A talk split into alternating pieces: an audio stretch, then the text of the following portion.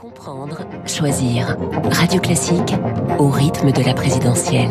Il est 7h25. David Doucan et David Abiker sont avec nous. Heureux de vous retrouver, messieurs. Bonjour. Bonjour François. Bonjour. David Doucan, rédacteur en chef du service politique du Parisien. Vous nous parlez d'Annie Hidalgo. Elle a fini de faire euh, disparaître hein, le PS de la scène politique nationale. 1,75% des voix dimanche. Mais c'est aussi au niveau local que cette campagne cauchemardesque aura des conséquences pour la maire de Paris. Oui, Annie Hidalgo aura fini par faire mentir les sondages. Avec 1,75% des suffrages, la candidate du PS est parvenue à faire moins que ce que lui euh, promettaient les instituts. Alors même euh, si l'orchestre a joué jusqu'au bout, comme sur le Titanic, tout le monde au PS euh, s'attendait à ce naufrage national, la stupéfaction supplémentaire est finalement venue du score réalisé localement, à Paris, 2,17%.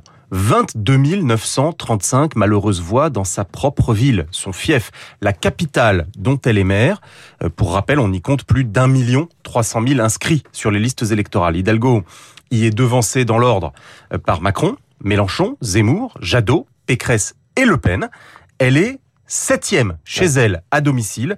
Euh, les deux candidats d'extrême droite la surclassent dans une ville où le Rassemblement national a l'habitude de ne même pas se fatiguer à faire campagne, euh, tellement le terrain lui est défavorable.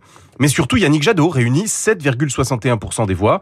Les Verts font donc trois fois plus que les socialistes. Résultat, la majorité d'Hidalgo à Paris va tanguer. Anne Hidalgo, 22 000 voix à Paris. Je regardais Jean Lassalle, c'était plus du double dans son département des Pyrénées-Atlantiques, hein, à comparer, alors qu'évidemment, trois fois moins de population dans ce département. David, Anne Hidalgo va tout faire pour continuer à exercer pleinement son mandat de maire. Oui, elle a posté d'ailleurs hier des photos sur les réseaux sociaux où on la voit déjà sur les voies sur berge euh, et elle annonce qu'elle a de nouveaux projets pour faire vivre euh, ces espaces. Manière de dire, me voilà de nouveau maire de Paris et j'ai bien l'intention d'exercer jusqu'au bout. Elle a par ailleurs organisé hier midi un déjeuner à l'hôtel de ville avec les membres de son cabinet et ses élus les plus proches, histoire de montrer euh, qu'elle ne renonce à rien. Institutionnellement, euh, il n'y a pas de raison pour que Anne Hidalgo soit empêchée, mais politiquement, euh, comment imposer son autorité à ses alliés verts et communistes après une telle claque de la part des Français et donc des Parisiens?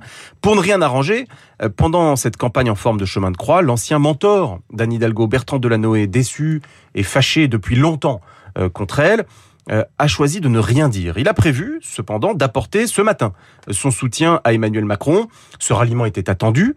En le déclenchant après l'élimination de son héritière, il lui épargne au moins une humiliation supplémentaire. L'info politique de David Doucan chaque matin sur Radio Classique et dans Le Parisien. David Abiker, les titres de la presse et ce matin, les nerfs à vif. Les nerfs à vif, c'est la une de Sud-Ouest. Ce second tour sera plus rude, prédit le quotidien.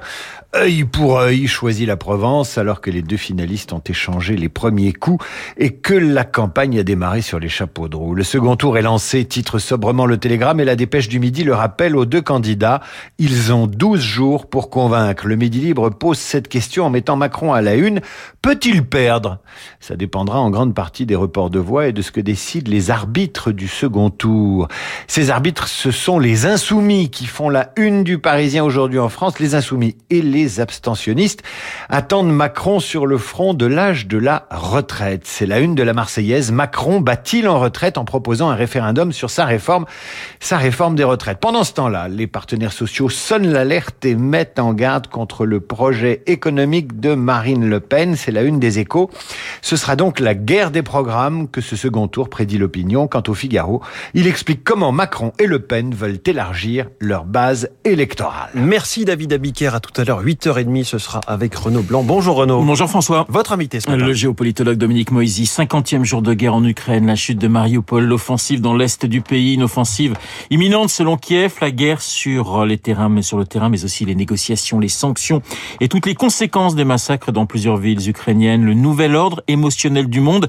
C'est le titre de la chronique publiée hier par Dominique Moisy dans les échos. Dominique Moisy, mon invité. 8h15. Dans les spécialistes, le grand reporter Régis Le Sommier, il publie aux éditions bouquin la vérité du terrain, les récits d'un reporter de guerre, l'Ukraine bien sûr, mais aussi la Syrie, l'Afghanistan, l'Irak, le Sahel. Régis Le Sommier dans les spécialistes dans une dizaine de minutes. 8h45, Esprit Libre avec Guillaume Durand. Guillaume est ma consoeur du Figaro, Eugénie Bastier.